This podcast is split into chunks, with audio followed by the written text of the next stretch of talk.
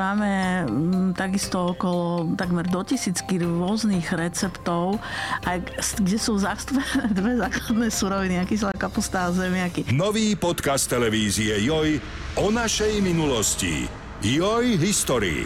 Vo všetkých podcastových aplikáciách.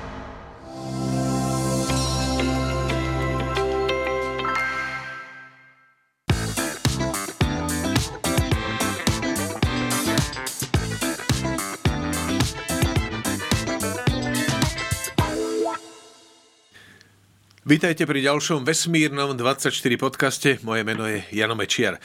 Spolu s našim pravidelným hostom, riaditeľom Hvezdárňa Planetária Milana Rastislava Štefanika v Lohovci, Karlom Petríkom, sa dnes pozrieme na rok 2024. Čo nás zaujímavé čaká na oblohe a že toho nebude málo, to nám potvrdí aj on. Pozdravujem vás všetkých, dobrý deň. Kým začneme tými najzaujímavejšími vecami, tento podcast nahrávame e, koncom januára.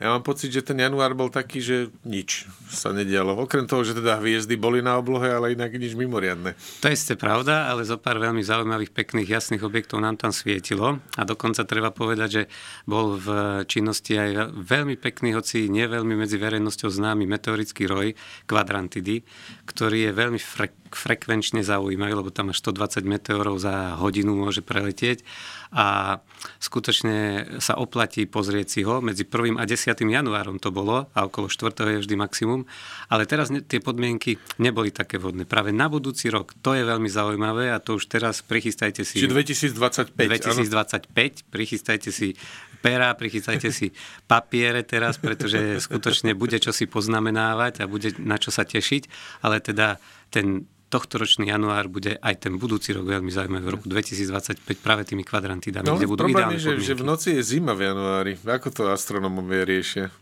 No len vyhrievaním. Vnútorným alebo vonkajším.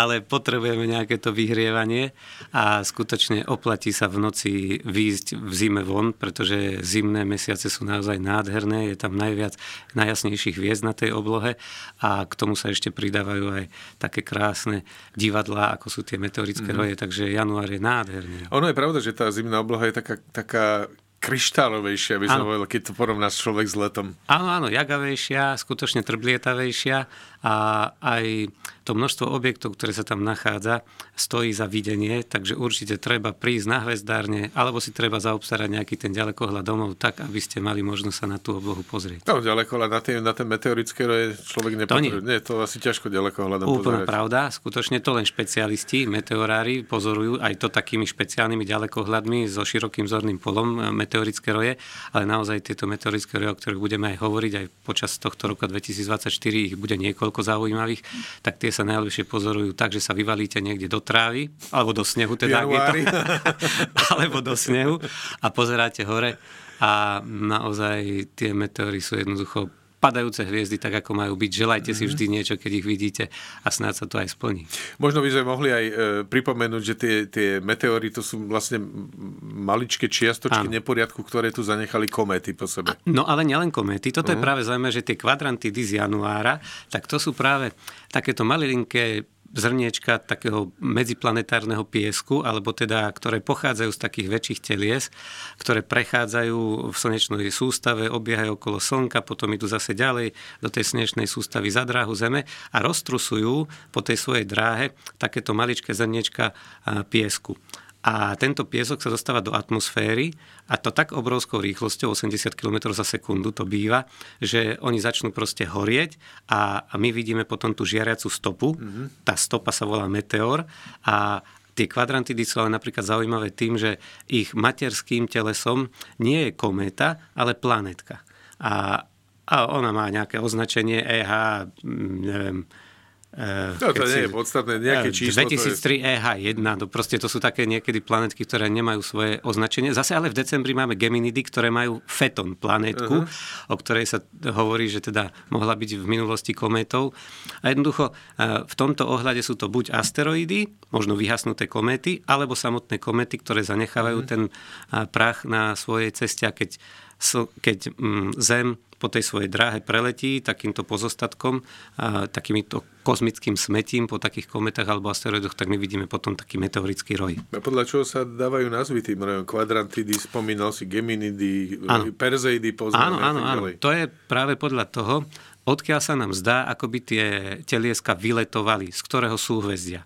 Tak kvadrantidy, to je zase špeciálna vec. Kvadrant e, kedysi existoval, teraz je to súčasťou, respektíve je to rozpustené súhvezdie medzi iné súhvezdia, takže kvadrant e, v súčasnosti neexistuje ako súhvezdie. Bolo súhvezdie kvadrant? Áno, kedysi bolo súhvezdie kvadrant a ľudia teda, keď sa pozriete na oblohu, tak ono sa zdá, ako keby vyletovali z tohto miesta, aj keď po oblohe všelíde lietajú, ale keď predlžíte tie stopy, tak ono sa to niekde pretne a práve v tej oblasti oblohy, kde sa to pretne, tak e, tomu sa hovorí, že to je radiant meteorického roja a je to samozrejme vždy v nejakom súhvezdí, tak napríklad Orionidy je to v súhvezdí Oriona, Perseidy v súhvezdí Persea, potom máme Eta Aquaridy, o ktorých tiež môžeme hovoriť, tiež sú také, taký významný meteorický roj, tak to je zase vo Vodnárovi majú ten radiant.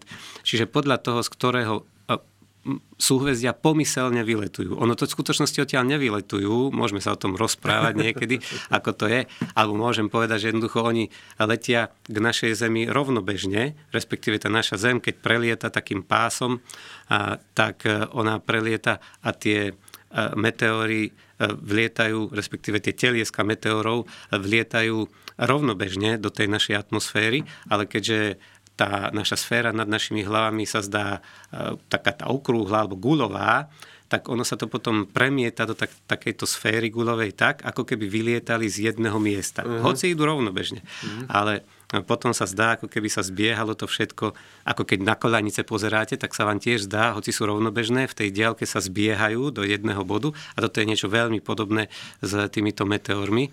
Takže odtiaľ to máme potom tie názvy. Ešte jedna, keď už vysvetľujeme, tak ešte jednu otázku mám. Uh, uh, hovoril si meteor je ten svetelný úkaz, ktorý je na oblohe. Áno. Potom je meteorid a potom je meteoroid. Áno, presne tak. Meteoroid, no. to je to teliesko, ktoré vstupuje do atmosféry, ktoré obieha v slnečnej sústave a vstúpi do atmosféry. To je meteoroid. A pokiaľ je to väčšie teleso, nezhorí celé v atmosfére. Tie zrniečka piesku to spáli vo výške asi 80 km, 120-80 km na zemou, to je spálené, takže na zem nedopadne nič. Ale pokiaľ vstupujú väčšie telieska, to môžu byť kľudne aj už by sme im nemuseli ani hovoriť meteoroidy, ale asteroidy, také maličké, ktoré majú veľkosť jedného metra a niečo pod, tak tie, keď prelietajú, tak tie sa spália a zostane nejaké teliesko, ktoré dopadne na Zem. A to, keď chytíme do ruky, tak tomu už hovoríme meteorit. Uh-huh. A to už je teliesko, ktoré prišlo z vesmíru, ktoré môžeme chytiť do ruky a jeho stopa, tej hovoríme v atmosfére, tej hovoríme meteor. A ešte existuje, že bolit. Bolit to je meteor, ktorý je ale veľmi, veľmi jasný, uh-huh. ktorý má cez 0 magnitud, teda vyššie ako 0 magnitúdu, naozaj zasvieti na tej oblohe veľmi jasno, tak takémuto meteoru hovoríme, že je to bolit.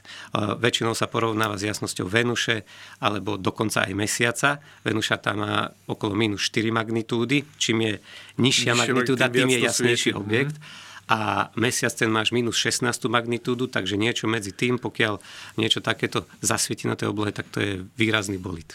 No, to, tento podcast nemá byť o meteorických rojoch, zatiaľ nie. Len, nie len. Poďme sa teda pozrieť na to, čo, čo nás čaká tento rok e, v najbližšej dobe, teda dajme tomu, že február, alebo, alebo je tam niečo vôbec? No, e, pravda je, že e, nie v každom mesiaci máme niečo naozaj veľmi významné, niečo veľmi zaujímavé, ale počas toho roka nás toho čaká skutočne veľa. Je treba povedať, že sa to týka napríklad aj takých špecialitiek, ako sú polárne žiare, a to práve na jar. A potom na jeseň máme možnosť najlepšie vidieť tú polárnu žiaru, pretože slnko je momentálne sa dostáva do maxima svojej aktivity. A teda tá zvýšená aktivita sa prejavuje aj e, zvýšeným tokom časti e, slnečných do našej atmosféry, e, zvýšenou aktivitou aj v podobe silnejších polárnych žiar a to aj minulý rok sme mali možnosť krásne vidieť mm-hmm. a mhm. tento rok by to malo skutočne pokračovať. A je to normálne, lebo bolo to aj predtým, že boli zo Slovenska takto, že na jeseň viackrát sa stalo, že polárnu žiaru pozorovali na, Áno, na to Slovensku. Je, to je práve zvláštne. Nemôžem povedať, že by to bolo takto časté, alebo že by som zachytil, že by po minulé roky to, toho bolo tak veľa, ale nie je to ani žiadna výrazná anomália. Mm-hmm. A tu musím povedať, pretože aj ja osobne som mal také telefonáty, aj moji kolegovia u nás na Hvezdárni a určite po hvezdárniach všade, aj po astronomickom ústave, také telefonáty boli, pretože prišli nejaké hoaxy, na internete sa dali čítať o tom, že tá aktivita je veľmi zvýšená a že to bude znamenať, že nesadajte do lietadiel, pretože lietadla budú zaznamenávať e, nejaké veľké problémy s elektronikou budú padať a podobne. Mm-hmm. Toto nie je pravda. Mm-hmm. V žiadnom prípade neočakávajme a, a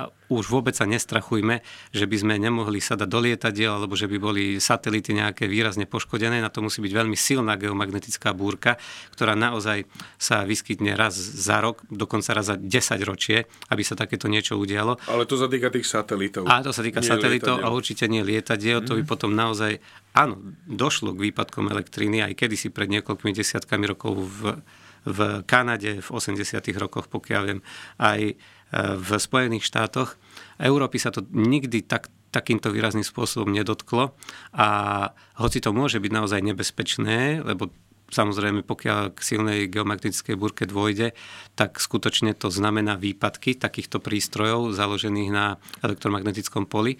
Aj to môže spôsobiť problémy e, s tými satelitmi a potom s niektorými počítačmi alebo dokonca aj so sieťami e, rozvodov elektrických. Ale keďže lietadla sú faradové klietky, tak týchto sa to toľko nedotkne a nie je to také nebezpečné, ako to mnohí neznalci interpretujú a už vôbec nie, že by to bolo také časté a že pri každej takejto aktivite slnečnej by sa niečo takéto malo udiať. Áno, slnečná aktivita sa zvyšuje postupne, bude to nádherné. Už teraz, keď sa pozriete na slnko pomocou našich špeciálnych ďalekohľadov, sú tam krásne výtrysky, protuberancie. Je na čo sa na tom slnku pozerať cez deň, ale zároveň aj to vedie k zvýšenej aktivite polárnych žiar jar. To znamená, aj že teraz na jar môžeme opäť áno, očakávať, áno, že na Slovensku áno, opäť, budú polárne žiary? Presne tak, opäť to môžeme očakávať, tak ako to bolo na jeseň minulého roku, v tom oktobri, novembri to bolo zaujímavé. A takisto teraz na jar sa na to môžeme tešiť. Takže skutočne stačí pozrieť sledovať ten internet, sledovať e, ten KP index, tomu sa hovorí KP index, pokiaľ je 6, 7, tak už je veľmi vysoká pravdepodobnosť, že to má, máme možnosť vy, na, my teda nad tým severo, eh, západným, severovýchodným a severným obzorom vidieť. Hm, ono vidieť to nie je úplne správne slovo. Musí to byť naozaj veľmi silné, aby ste mali možnosť zahliadnúť len takú, takú hm, tmavo-červenú žiaru, ale pokiaľ chytíte do ruky mobil alebo fotoaparát a začnete to fotiť, tak vtedy sa ukáže v plnej kráse tá polárna žiara. Pokiaľ ste niekde za mestom, treba ísť za mesto, pretože to naozaj v meste sa neuvidí, ale už stačí ísť za mesto len kilometr, dva a na ten sever, ak máte tmavú oblohu, tak to už určite máte možnosť odfotiť a máte to možnosť určite mm. aj vidieť, pokiaľ je silná. Čiže napríklad toto nás čaká. Tento ešte, ale k tej polárnej žiari, aby som sa ešte jednu vec pýtal, ja som sa pre polárnu žiaru trepal do Norska, aby teda som si to vychutnal. Oni tam majú zelenú tú polárnu žiaru, u nás Nie. je červená. Áno, ale to súvisí práve s tým, že kde, ktoré, ktoré oblasti atmosféry, aká výška atmosféry je zasiahnutá a ktoré ktoré atómy? atómy, presne tak, ktoré atómy zažiaria dopadom tých e, vysokoenergetických častíc zo Slnka. Takže keďže v tom Norsku, v tom Švédsku sme pod polárnym kruhom alebo okolo polárneho kruhu. A práve tam je najväčší oblúk polárnej žiary. To nie je tak, že polárna žiara, e, žiari priamo na severnom póle alebo mm-hmm. na južnom póle. Tam je taký velikánsky oblúk okolo toho polárneho kruhu a to je práve v oblasti e, toho Švédska a Norska, okolo zhruba okolo teda toho polárneho kruhu, tak e, v takom prípade vidíme e, aktivitu, aj keď nie je taká vysoká, a to žiaria tie najnižšie, um, tie najnižšie vrstvy atmosféry, žiari tam nejaký dusík. Ako náhle ale sú tie vysokoenergetické častice s vyššou energiou, dokážu vybudiť ďalšie, e, ďalšie atómy. atómy iných prvkov, ako je kyslík, tak tam už to začne žiariť inou farbou. A takisto aj neón a, a aj dusík žiari potom vo vyšších atmosférach inou farbou. A to je tá práve červená, rúžová a to dokážeme vidieť my tu na Slovensku, keď je to veľmi silné. Keď Čiže to... u nás svieti kyslík, neon áno, hovoril, áno tak... tie, tie horné, horné vrstvy mm-hmm. atmosféry, ktoré, na ktoré my dovidíme zo mm-hmm. Slovenska. Pretože to stále svieti tam hore, na, vo Švédsku, v Norsku, ale tu svietia potom vyššie vrstvy atmosféry a my e, od, zo Slovenska máme možnosť to tak vysoko vidieť. Mm-hmm. A, a premieta sa to k nám. Čiže takto je to s tými farbami. Áno, Lebo áno. v tom Norsku naozaj tam tú, tú polárnu žiaru majú každý večer, ako tam to už ani nikto nerieši, pokiaľ to nie je niečo mimoriadne, že naozaj, že by to svietilo ako Ale treba povedať, že teraz to bude mimoriadne aj tam a vždy mm-hmm. sa oplatí tam. Ja tam chodím každý rok, keď mi to možnosti dovolia a skutočne a jednoducho je to niečo iné, ako čo máme možnosť vidieť my tu na Slovensku. Je, u nás je to veľká rarita, u nich je to bežná vec, ale nie vždy a hlavne keď tá aktivita sa takto pohne toho slnka, tak to e, vidieť polárnu žiaru na severe je jednoducho zážitok, za ktorým sa chcete vrátiť. A ja to teda robím pravidelne aj spolu s mojimi priateľmi, s mojimi kamarátmi. A nakoniec aj ty si tam bol ten minulý rok a skutočne stojí to za to, aby si to Tak možno pozrel. tento rok sa dohodneme a pôjdeme pozrieť znova, možno budú aj lepšie podmienky. Vráťme sa teda uh, k tým uh, úkazom, ktoré bude možné vidieť na oblohe uh, v rámci tohto roka, okrem teda polárnej žiary a podobných vecí. Áno, no, môžeme sa tešiť aj na zatmenia, môžeme sa tešiť aj na fantastickú kometu v 3. štvrť roku tohto roka. Bude to naozaj veľmi zaujímavé. Aj ten začiatok roka, ten február, tam ešte stále svieti Jupiter, ten nám potom zasvieti zase koncom roka, takže pokiaľ chcete využiť ešte tú príležitosť teraz začiatkom roka, aby ste si pozreli tú krásnu planétu, tak treba ísť, treba zobrať ďalekohľad do ruky, taký poriadnejší a vyzväčovať si ho. Ale e, február, prípadne ten marec nie sú úplne ideálne na nejaké špeciálne úkazy tohto roku. Mm. Čo je zaujímavé v marci, tak tam zase máme možnosť pozorovať každý rok tzv. zodiakálne svetlo. Treba ísť ale zase do tmavej oblohy, určite ďaleko za mesto, pretože zodiakálne svetlo je zhruba 70 krát slabšie ako to, tá obloha, ktorá žiari nad mestom, presvetlená tými pouličnými lampami. Ale pokiaľ vyjdete von, tak e, po zotmení je možné vidieť tak zvláštny, akoby taký reflektor, ktorý svieti do oblohy e, z, od západu slnka a je to vlastne len taký kozmický prach, respektíve prach v slnečnej sústave, ktorý je rozosiatý popri dráhe Zeme okolo Slnka, popri tzv. ekliptike. A keďže je práve na jar a na jeseň, tak veľmi pekne tá ekliptika e, veľmi vysoko vyčnieva nad obzor tak to zodiakálne svetlo vtedy je možné najkrajšie vidieť. To nasvetlené, tieto prachové čiastočky tým slnkom. A keďže slnko je pod obzorom, tak pri západe slnka toto má, máme možnosť veľmi pekne na jar vidieť. Takže v marci, tak na prelome marca a apríla teraz budú výborné podmienky, lebo samozrejme problém je s mesiacom, keď nám svieti mesiac, no tak zase nevidíme, nevidíme nič. No. Ale práve na konci toho marca a začiatkom apríla, medzi 27. a nejakým 8 a 27. marcom a 8. aprílom to budú práve ideálne podmienky na to a z toho vznikajú fantastické fotografie s mliečnou cestou tohto zodiakálneho svetla, so súhvezdiami. Také tie širokoulé fotografie sú naozaj krásne a aj naši slovenskí astrofotografi, či už je to Tomáš Slovinský, či už je to Ondrej Králik a ešte niektorí ďalší, ale toto sú takí tí top naši mm. astrofotografi, medzinárodne uznávaní so, slovenský, so slovenskými koremi Petr Horálek, samozrejme to nesmieme nespomenúť.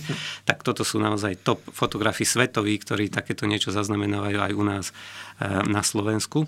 Takže na toto sa môžeme v marci tešiť, ale musím povedať, že s tým, tými úkazmi, ktoré máme na oblohe, sú spojené samozrejme aj astronomické nejaké výročia alebo niečo, čo slavíme tu u nás dole na Zemi a týkajú sa významných osobností Slovenska európskej alebo svetovej astronómie a astrofyziky.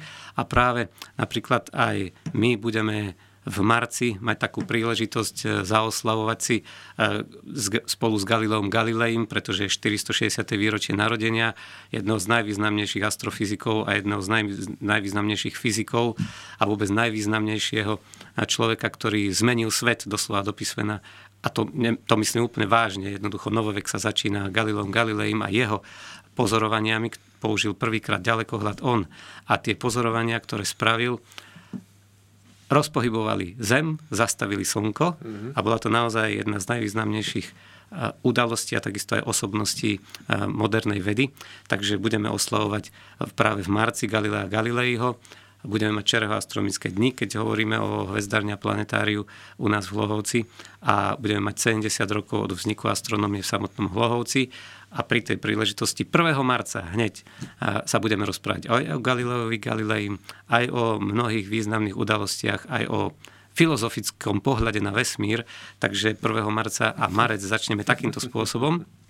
Ale počas toho roka budeme oslovať napríklad aj Milan Rastislava Štefánika, respektíve smútiť, pretože v tomto roku si pripomíname 105. výročie jeho úmrtia, mm-hmm. ale um, uctíme si ho, myslím, v tomto roku mnohí, mnohé múzea, galérie, mnohé ústavy, takisto aj hvezdárne a planetária svojím spôsobom a takisto aj my chystáme veľkú udalosť potom zase v oktobri na konci roka. Takže aj toto bude jedna vec, ktorá bude hýbať astronomickým svetom v tomto roku. No ale treba povedať, že potom prichádzajú tie zaujímavé mesiace, ktoré nám prinesú od apríla už skutočne veľmi významné astronomické udalosti na nebi a poďme sa teda povenovať no, poďme, im, poďme, aby čakám. sme to zvládli. Tak hneď v apríli, je teraz február, tak ešte máme na to čas. Tí, ktorí si chcete urobiť v apríli skutočne jeden fantastický astronomický výlet, tak bukujte letenky do Mexika, do Kanady, do Spojených štátov, pretože 8. apríla nastane jeden z najkrajších úkazov pre mňa je to hneď po polárnej žiare, ale pre zatmenie mnohých... slnka, nie? Áno, úplne. je to najkrajší úkaz, ktorý príroda dokáže priniesť a to je zatmenie, úplne zatmenie slnka. A to bude teraz celkom zaujímavé, pretože bude jedno z tých dlhších. Bude trvať 4 v tom najdlhšom, teda v, tej, v tom najdlhšom, alebo na mieste, kde bude najdlhšie to zatmenie, tak ho budú môcť pozorovať 4,5 minúty, čo je naozaj veľmi dlhý čas, pretože maximum úplné zatmenie môže mať niečo cez 7 minút a teraz to bude 4,5 minúty. Minuloročné tuším trvalo iba nejaké 2 minúty 15 sekúnd alebo podobne. Čiže 4,5 minúty je naozaj veľmi dlhé e, úplné zatmenie a teda od Mexik, ono sa to bude ťahať od Tichého oceánu a postupne bude prechádzať pekne Mexikom, Spojenými štátmi, po Kanadu a potom trošku vyššie ešte k ostrovom. Čiže pokiaľ si chcete vychutnať dovolenku s úplným zatmením slnka, tak pochybujem... áno, to je veľká lotéria, lebo prídeš tam a zrazu bude zamračené. Zrazu možno, ale ono to nie je zase až také strašné, pretože pokiaľ, viete, Spojené štáty americké sú veľmi veľké, napríklad keď hovoríme o tomto, Mexiko je obrovské, Kanada takisto, aj keď v Kanade to trošku štrajchne iba tú Kanadu, ale Spojené štáty majú, ono to prejde niekoľkými štátmi a pokiaľ tam budete pár dní dopredu, tak si viete podľa predpovede naozaj určiť, kde je tá pravdepodobnosť vysoká a tam zamieriť. Stačí prenajať auto, nie je to žiadny problém nejaký v súčasnosti a naozaj toto sa jednoducho oplatí. Urobil som to tak v roku 2017, viem o čom hovorím. A podarilo a sa? Podarilo sa fantasticky, skutočne sme zažili toho strašne veľa, ale zároveň sme aj zažili to zatmenie spolu s inými ľuďmi. Ono ale keď začnete teraz na tým myslieť a bukovať si, alebo teda objednávať si nejaké hotely alebo nejaké to miesto, no tak ja sa bojím, že nájdete tak možno iba dve stebla trávy, na ktoré sa môžete posadiť a, a pozrieť si ho, pretože Množstvo ľudí sa tam samozrejme chystá, bude to mhm. veľmi významná vec, krásna. Možno treba aj povedať, že vlastne e, pre nás, našich e, e, potomkov, vnukov a pravnukov bude vždy len jediná možnosť vycestovať, vycestovať. niekam do sveta, alebo kedy Presne má byť na Slovensku? 2124 alebo 2026, to takže to naozaj a nedožijeme. Teda asi ani naši najbližší potomkovia nedožijú. No, obávam sa, že ani AI a tá umelá inteligencia, ktorá momentálne, čo počúvam, tak už pomaly nám dokáže aj tie mozgy vtlačiť do počítačov a, a niekde ich prevteliť doslova. To by nebolo ale, zlé, no. Že, ale to naše vedomie teda. Ale bohužiaľ fyzicky mm-hmm. asi sa toho nedožijeme. Treba vycestovať, treba si to užiť, pretože je to fantastické mm-hmm. divadlo a každému človeku by som doprial, aby si to niekedy v živote pozrel. Oplatí Mal som možnosť v 99. a bol to fakt, že skvelý tak, zážitok, úplne tak, tak, super. Tak. To bolo na Slovensku ale, naposledy. Ale musím povedať, že... No, ale to bolo iba čiastočné na Slovensku. Nie, to bolo úplne? Nie, nie. Na Slovensku bolo čiastočne, tam bolo zakrytých iba nejakých 98%. Takže, iba. To je skoro celé slnko. Ale nebolo vidieť koronu. To najkrajšie, predstavte si čiernu hviezdu so svetožiarov okolo. To bohužiaľ na Slovensku vidieť nebolo ani v tom 99. A museli sme ísť do Maďarska a tam už bolo 100%. A tam som to tiež urobil tak, že síce ešte nebolo GPS, neboli mobily e, také ako dnes, ale už tam sa dalo e, predpovedať, kde asi bude jasná. My sme naozaj bežali za, za tou bezoblačnou oblohou, respektíve v aute, ale teda sledovali sme ten vývoj mrakov a nakoniec sme naozaj si užili krásne celý ten priebeh zatmenia na poli, ale aj spolu s ďalšími, ktorí si tam odstavili auta, ale jednoducho to naháňanie e, má svoje čaro a dáva to úžasný zmysel. E, takže e, v tomto ohľade na Slovensku bohužiaľ naozaj nemáme jednoducho míňa nás. Amerika 2017 tam bolo, o rok potom bolo, teraz je zase... Tak Amerika je, to je, veľká, no, áno, presne tak. To je to kontinent, no, jednoducho presne. nedá sa nič Ale robiť. fakt musím uznať, že je to skvelý zážitok, aj to čiastočné na Slovensku naozaj bolo, že prišiel uprostred, myslím okolo poludňa to bolo, áno. prišiel zrazu večer, vtáky stíchli, áno utichol Áno. vietor, úplne Presne ticho tak. nastalo. To je jeden z najtajomnejších okamihov vôbec na celej planete, no. pretože skutočne príroda vlastne nevie, čo sa deje. Ano. A ostáva v pomikove, ale zároveň, keď sa pozriete na tú oblohu, tak vidíte hviezdy. Tú čiernu dieru, doslova s tou svetožiarou, to je to slnko, a, a respektíve mesiac, ktorý nám zatieni to slnko. A keď sa pozriete ďaleko, tak vidno aj tie protuberancie, také červenkavé, ale zároveň na oblohe sa rozsvietia hviezdy a je to úžasný pohľad na tú oblohu. A ešte dokonca aj vidíte, keď teda viete, na čo sa máte pozerať, keď sa pozeráte na obzor, tak vidíte tieň toho mesiaca nad tým obzorom. Čiže to, to je, jednoducho je to úžasné niečo, čo sa 8.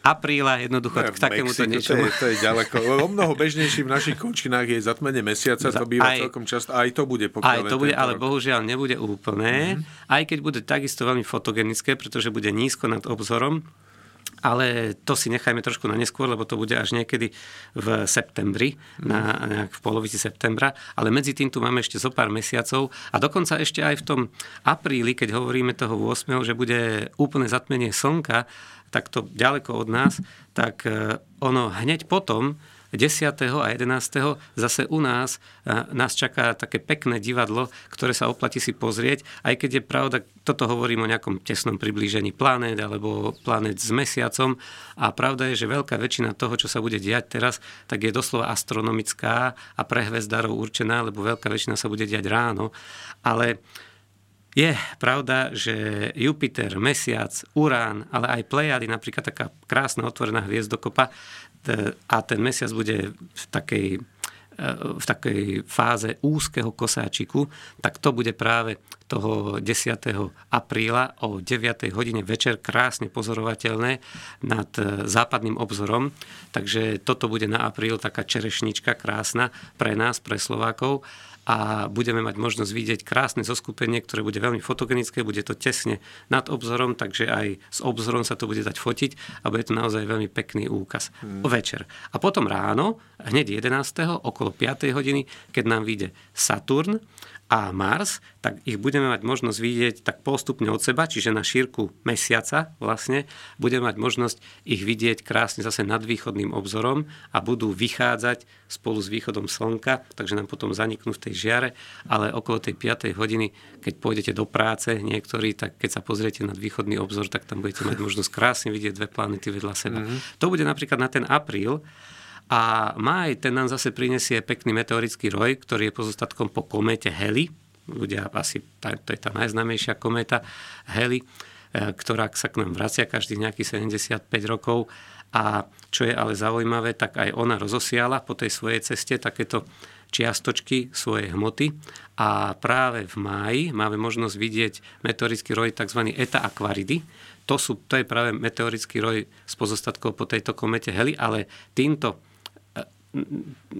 týmto rozosiatým, touto rozosiatou časťou e, po dráhe Heliokomety sa mes, sa naša Zem dostane ešte aj v októbri, to sú potom Orionidy, ale tento rok október nebude vôbec prijať pozorovaniu tých Orionid, ale tieto Eta Aquaridy práve začiatkom mája, takého 5. 6. mája, vtedy budú mať maximum, tak to bude naozaj veľmi vhodné pozorovacie obdobie, nebude tomu brádiť mesiac a tohto roku teda budú ideálne podmienky na pozorovanie mm-hmm. tohto roja v máji. Takto máme takú májovú udalosť. Mm-hmm. A tam budeme mať potom aj to výročie Štefánika, mm, takže ako tam to bude nabité rôznymi takýmito akciami, budeme si pripomínať tie jeho mm, výdobytky na poli vedy ale a nielen vedy samozrejme, to bol polyglot, ten človek, zázrak naozaj génius slovenský. Ale hneď potom príde na rad niečo takisto veľmi zaujímavé, pretože v júni a v júli budeme mať možnosť pozorovať na oblohe tzv. svetielkujúce svietiace oblaky. A vtedy slnko je nízko nad obzorom alebo pod obzorom, takmer celú noc. Hej, sú, je tam obdobie, kedy vlastne nastáva astronomický súmrak a astronomická noc. A vtedy práve máme možnosť vidieť tesne pred východom slnka, niekedy tesne po západe slnka, kedy osvetľuje zo spodu oblaky vo vysokých vrstách atmosféry, tak asi 80 km nad zemou, je taká oblasť, kde sú také pavučinkovité oblaky a tie nevidíme veľmi často, ale práve v období toho júna máme možnosť vidieť tieto NLC sa tomu hovorí Noctilucent Clouds uh-huh. a sú to, to je naozaj prenádherný úkaz, pretože je to vidieť iba nad tým obzorom a keď sa podarí človeku takéto niečo vidieť, tak je unesený krásou tých oblakov, pretože obyčajné oblaky, tie máme možnosť vidieť kedykoľvek, ale tie pavučinkovité, ktoré vytvárajú doslova takú akoby rybárskú sieť na tej oblohe, do ktorej len človek čaká, kedy sa chytí nejaká tá planéta, tak toto je vidno práve v tom júni. Len Takže... musí človek mať tmu.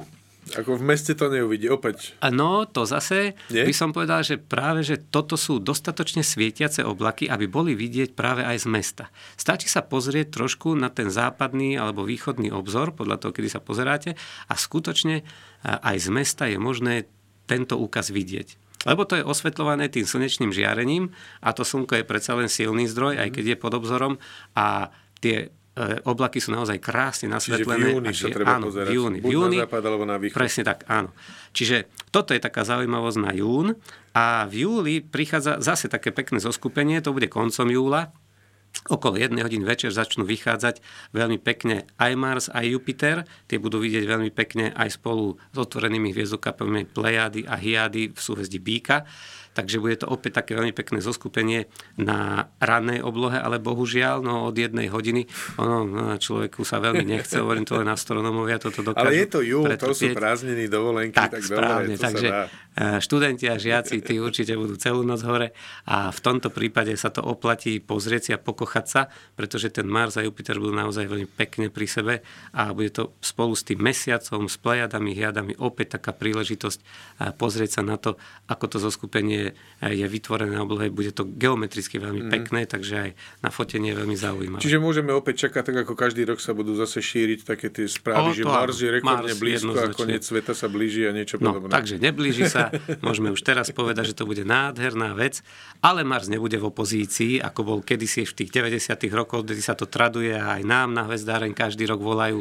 aj u nás sa objavujú eh, v mailoch a na internete takéto reči o tom, ako bude naj najkrajší, najväčší Mars a ako ho treba pozorovať a nedaj Bože, že bude tak blízko.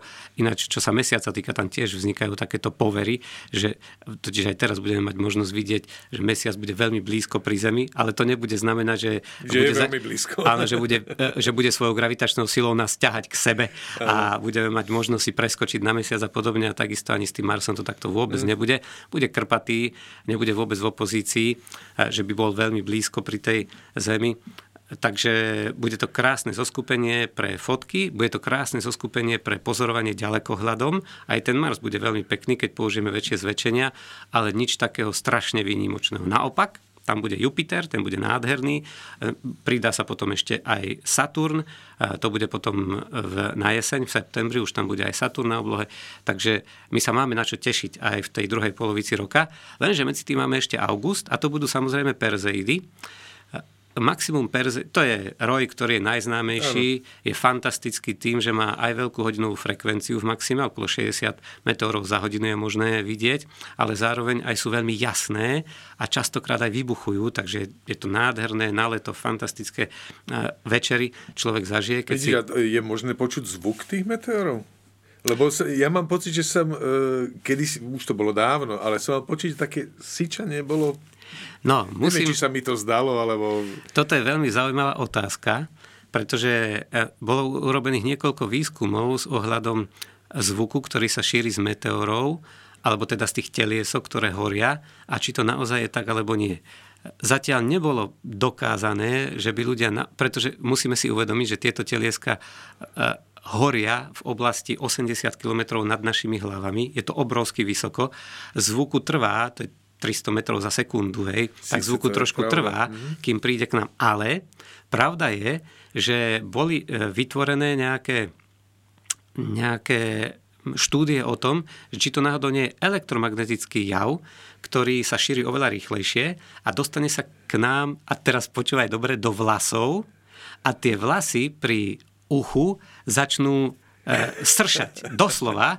A toto sršanie človek vníma, ako keby to bol zvuk z meteoru. Aha. To je zvláštna interpretácia, ale má to svoj nejaký taký fyzikálny základ. A potom druhá vec je, a toto musím zase povedať veľmi seriózne, že skutočne zvukové vlny sa z takýchto e, meteorov skutočne šíria a dokonca aj u nás je jeden taký propagátor takéhoto sledovania meteorov a meteoritov a to je Peťo Dolinský zo Slovenskej ústrednej hvezdárne z Hurbanova, ktorý má aj zostrojený taký prístroj a my sa na to tiež chystáme už rok a pol, ale chystáme sa na to, aby sme ho konečne e, získali aj my, pretože e, zvukové stopy je možné zachytiť aj bez toho, aby ste ten meteor videli, alebo ten meteorit, dokonca aj cez deň a zo, pokiaľ máte niekoľko základní, kde zachytíte buď tú zvukovú stopu, alebo zachytíte na fotografii alebo na videu svetelnú stopu, tak ako náhle máte dostatočne širokú základňu, dokážete dokonca určiť, kadiaľ ten meteorit letel a pokiaľ je príliš jasný, tak aj kam dopadol. Uh-huh. A toto je naozaj veľmi zaujímavé a už sa aj podarilo niekoľkokrát tomu Peťovi Dolinskému, ale um, takisto aj v spolupráci teda s tými vizuálnymi zachyteniami meteorov, skutočne aj určiť dopadové oblasti takých veľmi jasných telies, ktoré môžu teda spôsobiť aj výraznú zvukovú stopu, ktorá bola dosiahnutelná aj jeho prístrojmi. Čiže toto naozaj zvuk sa šíri, tie zvukové vlny sa samozrejme šíria v tej atmosfére aj z takýchto úkazov a zvláštne, že aj na Slovensku sa tým zaoberáme a máme aj výsledky. Naozaj to tak je, aj to bolo publikované a je to veľmi zvláštna, zaujímavá oblasť výskumu, ktorá dáva zmysel a pritom aj amatérskými prostriedkami, lebo tie zariadenia nie sú drahé. To je otázka 100-200 eur. A čo sú to nejaké a... mimoriadne citlivé mikrofóny, alebo čo to je? Áno, to sú v podstate e, zariadenia snímače zvukových vln, ktoré nevyrábame to tu, tiež to musíme objednávať zo zahraničia, dokonca zo Spojených štátov, ale e, sú, je to, sú to radovo stovky eur, za ktoré máte možnosť získať skutočne veľmi zaujímavý výskum a sú to v podstate záznamy zvukových vln. Takže v tomto ohľade sú to naozaj veľmi zvláštne otázky, ktoré kladieš, ale a má to aj zvláštne konsekvencie. No dobre, tie meteorické roje nám očividne nedajú pokoj, zase sme sa tam zasekli. tak. Eh, hovoril si o auguste, teda Perzeidy, Áno. klasika, ale... Tam máme Perzeidy, tam je trošku problém, že počas tej maximumovej noci z 12. na 13. nám bude dozvadiť mesiac, takže oplatí sa ich skôr pozorovať predtým, ale Perzeidy sú v činnosti 3 týždne, mm-hmm. takže dokonca 4 týždne, takže naozaj týždeň, dva predtým, 12. od začiatku augusta, keď ich začneme sledovať, šlahneme sa do tej trávy. Nie šlahneme si trávu, ale šlahneme sa do trávy. Trávu nie. A keď sa budeme pozerať na tú oblohu, bude leto krásne, treba si to užiť, tie meťasy budú lietať a bude to krásne divadlo. Ale nie v tej maximovej noci, pretože tam ten mesiac už bude príliš veľký. No, ale potom prichádza ten záver roka a ten bude naozaj nabitý takisto veľmi zaujímavými úkazmi, na ktoré sa oplatí si počkať a ktoré sa oplatí si pozrieť, pretože E, keď ešte sme pri tom auguste, tak tam bude ešte 14. 15. hneď potom Maxime Perzei, tak tam bude takisto taká zaujímavá vec, že Mars a Jupiter budú veľmi tesne pri sebe, iba 18 minút. No a to... 18 minút je uhlová miera, aby sme Áno, 18 oblúkových minút mm-hmm. budú pri sebe a človek je schopný rozoznať e, na diálku dva body, ktoré sú vzdialené. Jednu oblúkovú minútu, to sa už dá ako úplne, úplne tesné. Takže budú iba 18 krát ďalej od seba, ako sme vôbec schopní okom rozoznať, že to bude veľmi tesné priblíženie, bude to na východe, bude to zase po polnoci viditeľné, ale oplatí sa počkať si na to, oplatí sa prípadne si privstať, tak aby ráno nad pred východom slnka, aby sme si takéto niečo pozreli, pretože to bude skutočne veľmi pekný úkaz jednoducho je to niečo, ako sme zažili minulý rok e, Venušu a Jupiter, že boli tesne pri sebe, niečo ako betlehemskú hviezdu, hej, že doslova niekedy to tak môžeme vnímať. Ale zase žiadne predpovede tu netreba robiť nejaké konsekvencie, čo sa týka života ľudí na Zemi a predpovedať niečo astrologického, toto naozaj nedáva zmysel. Je to krásne umelecké nebeské divadlo, ktoré si treba vychutnať a pozrieť sa na tú prírodu, čo nám mhm. dokáže sprostredkovať. Čiže to je ten august a prichádza september, ktorý bude mať niekoľko zaujímavostí a naozaj sa oplatí si na ten september počkať, na druhú polovicu toho septembra. V septembri už budeme mať celý, celú noc možnosť vidieť e, Saturn na oblohe, ale toho 18. septembra dôjde práve k čiastočnému zatmeniu mesiaca. Bude to zase ráno, pred východom slnka.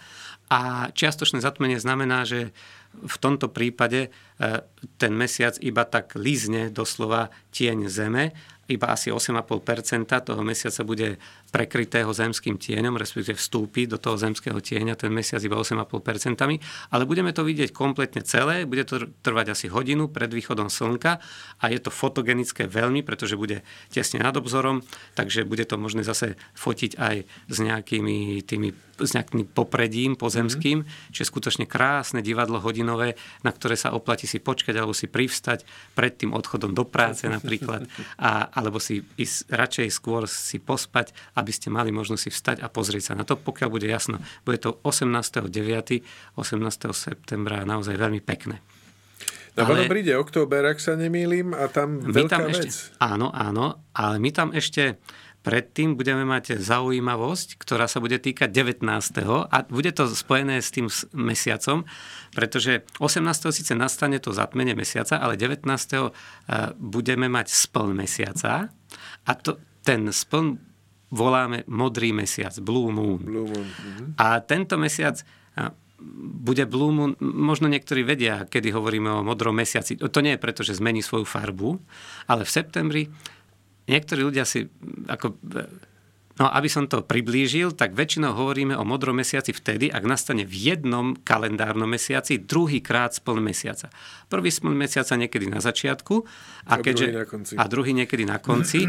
ak nastane, tak tomu hovoríme modrý mesiac. Ale modrý mesiac hovoríme ešte aj vtedy, keď medzi e, dvomi štv, št, v jednom štvrť roku, teda medzi slnovratom a rovnodennosťou napríklad, že máme letný slnovrat a, a jesenú rovnodennosť. Ak medzi tým nastanú 4 e, splny mesiaca, tak ten tretí voláme, že je to modrý mesiac. A to samozrejme nie je potom v jednom mesiaci, ale za tri mesiace. Ak za tri mhm. mesiace nastanú štyri splny, tak ten tretí voláme modrý tretí? mesiac. Tretí. Nie štvrtý. To je zvláštne. To je presne zvláštne. No lebo tak, a ono, to Blue Moon, vlastne Angličania, Američania e, to aj v bežnej reči používajú, tak ako my hovoríme, že tak toto sa stane raz za uhorský rok, tak anglicky hovoriaci hovoria once in a blue moon. A, a to je ten tretí mesiac v poradí tých splnov a nie štvrtý. No tak je to mm. také zvláštne, ale proste je to ten tretí. Čiže v tomto prípade to prípada na 19. septembra, tak budeme tu mať taký modrý mesiac, ale trojmesačný, hej, nie jednomesačný. To bude taká zvláštnosť. A ešte potom 21. septembra, hneď na to, dôjde k zaujímavej udalosti zase ráno, ale Saturn sa zakrie za mesiac, zajde za mesiac, takže ráno takisto budeme mať možnosť krásne vidieť pri svítaní, ako ten Saturn zachádza za mesiac a je to krásne, hlavne keď sa pozeráme na to ďalekohľadom, pretože ten Saturn je, krás, je to najkrajšia planeta slnečnej sústavy, vidno nádherne Saturnové prstence a v tomto prípade oni začnú zachádzať za ten mesiac, potom teleso toho Saturnu a potom ešte ostatné prstence, čiže pozrieť sa na takéto niečo ďalekohľadom je skutočne úchvatný pohľad a to bude toho 21.9. ráno. Čiže to je september a už v septembri sa nám začne javiť na oblohe postupne e, na ranej, to bude potom na večernej v oktobri, jedna úžasná kométa, ktorá bola objavená na začiatku minulého roka, v roku 2023. To bolo v, vo februári a v januári potom boli dohľadané nejaké ďalšie objavové snímky iného observatória a dokonca sa potom ukázalo, že aj v decembri roku 2022 boli na nejakých snímkach. O čo ide konkrétne? Ide o kometu Tsushinan Atlas, dostala pomenovanie po obidvoch objaviteľských observatóriách. Atlas to je To je mm, ďalekohľad, ktorý sleduje blízkozemské objekty a má nám udeliť výstrahu, pokiaľ by nejaký do nás mal vraziť.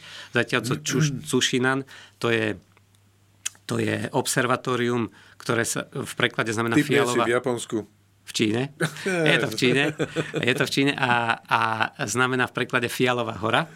Ale to je observatórium. Mm-hmm. A tieto dve observatória zaznamenali na svojich snímkach teda hmlistý oblačík, ktorý bol veľmi slabúčký, 18. magnitúda, to sú naozaj slabé objekty, ale už vtedy javil takú komu, čiže taký chvostík, čiže javil kometárnu aktivitu.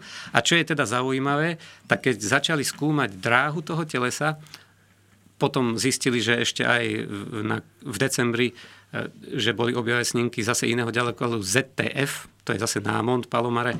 Ten ďalekohľad Atlas je v Južnej, Amerike, v Južnej Afrike, pardon, e, ten Cušinan je v Číne, zase tento v, v Severnej Amerike na Mont Palomare. E, boli objavové snímky z decembra 2022 a už tam, keď sa začalo zisťovať, akú má dráhu, tak to bolo zaujímavé, pretože sa ukázalo, že má v podstate otvorenú dráhu, že tá perióda obehu by mala byť až 80, vyše 80 tisíc rokov, že má veľmi veľkú rýchlosť, až 290 tisíc kilometrov za hodinu prejde.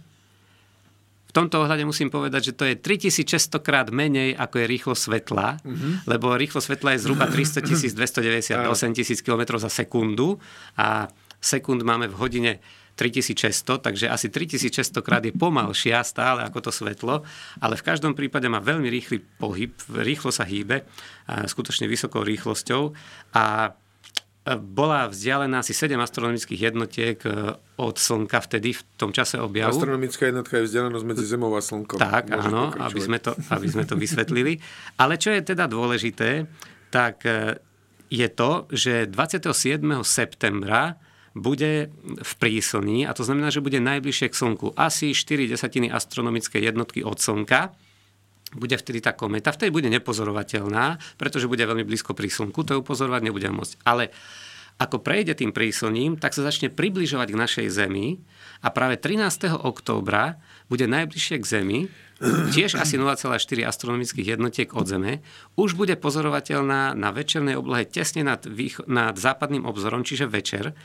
A astronómia predpovedajú, ináč 0,4 astronomické jednotky, to aby sme si zase priblížili, tak to je asi 160, 187 krát ďalej od Zeme, ako je Mesiac. Hej? Čiže mm-hmm. zhruba takto, aby sme to... A Mesiac je 384 tisíc km ďaleko priemerne, aj k tomu sa ešte dostaneme, lebo nás čaká aj Supermoon e, v tomto roku ešte. Takže e, bude teda 0,4 astronomické jednotky ďaleko a prehupne sa na tú večernú oblohu, ale už pri tých naj, najoptimistickejších predpovediach nám v tomto období by mohla mať jasnosť dokonca väčšiu ako Venuša, v, keď je najjasnejšia, čiže asi minus 5 magnitúd, to je neskutočné niečo. Mm-hmm. A tie, tie pesimistické, pesimistickejšie predpovede hovoria, áno, že, že hm, no, to, eh, tak eh, tie pesimistickejšie predpovede hovoria, že by mala mať okolo 0,2 magnitúdy, ale čo je dôležité, tak stále to bude neskutočne jasná kométa a dokonca by mala byť jasnejšia ako Neowise pred dvomi rokmi, roku 2020. To bolo 2020, 2020 nie dvomi. áno, áno. A, takže skutočne sa máme na čo tešiť, bude to nádhera a ona potom od toho 13. oktobra sa síce už bude vzdialovať, ale bude stále sa dostávať vyššie na oblohe a budeme ju mať možnosť teda naozaj vidieť krásne počas, počas celého oktobra aj novembra. Síce postupne bude slabnúť, ale bude to naozaj prenádherný objekt. Čiže my, my ale a... uvidíme po oblete slnka, áno? Áno, keď, presne tak. keď už slnko zhotne ona bude dostatočne ďaleko. Pretože keď som spomínal, že v príslni bude 0,4 astronomické jednotky od Slnka, no tak to bude 384 tisíc krát 187 eh, tisíc kilometrov ďaleko. Čo je úplne dostatočne ďaleko na to, aby sa nič takého nestalo. Áno, môže sa udiať to, že že keďže to bude vlastne trošku ďalej ako je Merkúr od Slnka, tak môže sa stať, že sa trošku nahreje, že môže aj sa niečo Rozpadnúť. udiať. Mm, Možno nie rozpadnúť, môže sa rozpadnúť, ale to by musela byť bližšie trošku si myslím. Tam ide skôr o to, že môže dôjsť k nejakým splanutiam na povrchu tej kométy, že sa môže uvoľniť nejaká tá hmota nejakým mm, tým nahriatím a potom môže byť naozaj tak jasná, že bude mať tú minus 5 magnitúdu. Takže v tomto ohľade sa môže naozaj všeličo udiať, keď bude obiehať okolo toho Slnka, ale predpokladáme, že by nemala byť nejakým spôsobom ohrozená jej celistvosť a že by sa mala dostať k nám eh, vo veľmi rozumnej kondícii, až v takej, že by to naozaj mohla byť udalosť možno 10 ročia, Fú, pokiaľ, sa máme pokiaľ bude naozaj krásna. Tam ešte zaujímavá vec, ona keď poletí, to znamená, keď ju budeme pozorovať na oblohe, keď už letí smerom od slnka, čiže ona ten chvost bude vlastne pred sebou tlačiť. Z, To nášho, je- z nášho pohľadu. No áno, malo by to vlastne tak byť, to je pravda. Že, ten, že to nie je tak, že ten chvost ukazuje, že Áno. ktorým smerom letí, ale skôr... Áno, áno, veľmi správne. Ten chvost ukazuje vždy smerom od Slnka, No. pretože tie častice sú slnečným žiarením tlačené smerom od Slnka. Áno. A to znamená, áno, budeme vlastne vidieť, ako by ten chvost pred... A Tlačila pred sebou. Áno, to je celkom zaujímavé, že ona sa bude aj vzdialovať od Slnka, aj vzdialovať od nás a zároveň ten chvost bude smerom od Slnka smerovať, takže áno, malo by to byť také veľmi zvláštne, že v smere chvosta by sa mala hýbať, čo je veľmi nezvyčajná vec. Takže uvidíme, ako nám to dopadne.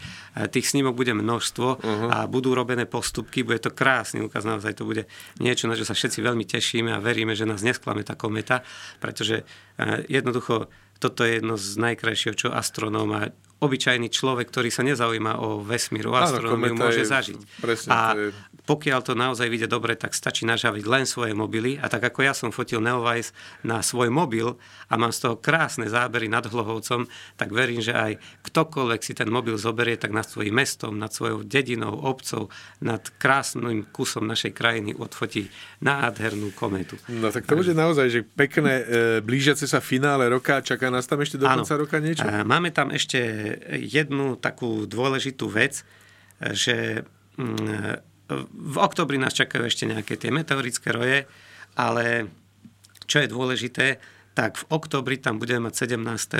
jednu dôležitú udalosť celoročnú, bude tu tzv. supermoon a v tom 17. oktobri bude zároveň mesiac v splne a zároveň bude v tom roku najbližšie k nám, to bude asi 357 tisíc kilometrov, tá priemerná vzdialenosť je 384 tisíc, mm-hmm. čiže asi 40 necelých 40 tisíc km bude bližšie ako za normálnych okolností a to bude naozaj teda možné zachytiť fotograficky. Nečakajme, že bude tak blízko, že by naozaj e, začala gravitačná sila mesiaca nás priťahovať. Nečakajme, že by sme to vôbec videli voľným okom na oblohe, že by naozaj to znamenalo, že, že, to, že ten rozdiel by sme videli. Ale na fotkách, keby sme si urobili fotografiu mesiac predtým splnú a teraz, alebo dva mesiace predtým splnú toho mesiaca a toho 17. sep- eh, 17. se- oktobra, tak skutočne by sme ten rozdiel videli a skutočne na fotke to vynikne veľmi pekne. Nebude ani jasnejší ten mesiac, to ľudské oko nepostrehne tú zmenu jasnosti, ale pokiaľ bude vychádzať niekde, ak si počkáte na východ toho mesiaca a to bude hneď po západe slnka, vychádza ten mesiac ale spolu, spolu so slnkom, v čase spolu vychádza spolu so slnkom ten mesiac, tak pokiaľ si pozriete na východe východ toho mesiaca, Tak bude vyzerať tak bude velikánsky. krásne velikánsky mm. vyzerať, ale je to zase len psychologický, klam. optický klam. On v skutočnosti potom, keď vyjde na oblohu, on sa nezmenší, on bude stále rovnako veľký, ale keďže to máme ako porovnať s čím na tej Zemi, tak tá psychofyziológia oka a nášho ľudského mozgu je taká, že sa nám zdá, ako keby bol obrovský ten mesiac uh-huh. pri porovnaní s objektami na Zemi. Čiže toto sa oplatí si pozrieť 17. oktobra. A potom príde december a v decembri... Vianoce. Mám, áno, áno, prichádzajú Vianoce. Tam je to zaujímavé, pretože zatiaľ čo v, sep, v oktobri bude, myslím, v opozícii Saturn, tak zase v decembri budeme mať v opozícii, teda presne oproti Slnku, budeme mať možnosť pozorovať celú noc eh, Jupiter. Ten Jupiter bude krásne žiariť počas celej noci v decembri na oblohe. Nebude najbližšie, ale bude proste v opozícii oproti Slnku. Ale čo je zaujímavé, tak eh, spolu s ním budú žiariť aj tie krásne zimné súhvezdia. A zaujímavé bude 30 december, pretože 30. decembra bude nul čo málo kedy tak vychádza, že presne na koniec roka nám vyjde aj e, super tmavá obloha a teraz práve budeme mať príležitosť aj 30. aj potom na Silvestra 31. decembra si krásne vychutnať tú nádheru nočnej oblohy bez svitu mesiaca, takže nám tam bude nádherne žiariť ten Jupiter, to bude neprehliadnutelný objekt mm-hmm. a spolu so Saturnom a takisto aj s tými jasnými, jagavými hviezdami zimných súvezdí Povozník, Orion, Blíženci, Bík, E, veľký pes Sirius, samozrejme, najjasnejšia hviezda oblohy nočnej. Takže to bude skutočne krásne divadlo na koniec roka. No a potom prídu od 1. do 10. januára 2025 tie spomínané kvadrantidy, ktoré budú mať ideálne podmienky na pozorovanie, takže myslím, že aj prelom roka bude perfektný. Tak sme urobili krásny oblúk na záver k tomu, čo sme hovorili na úvod,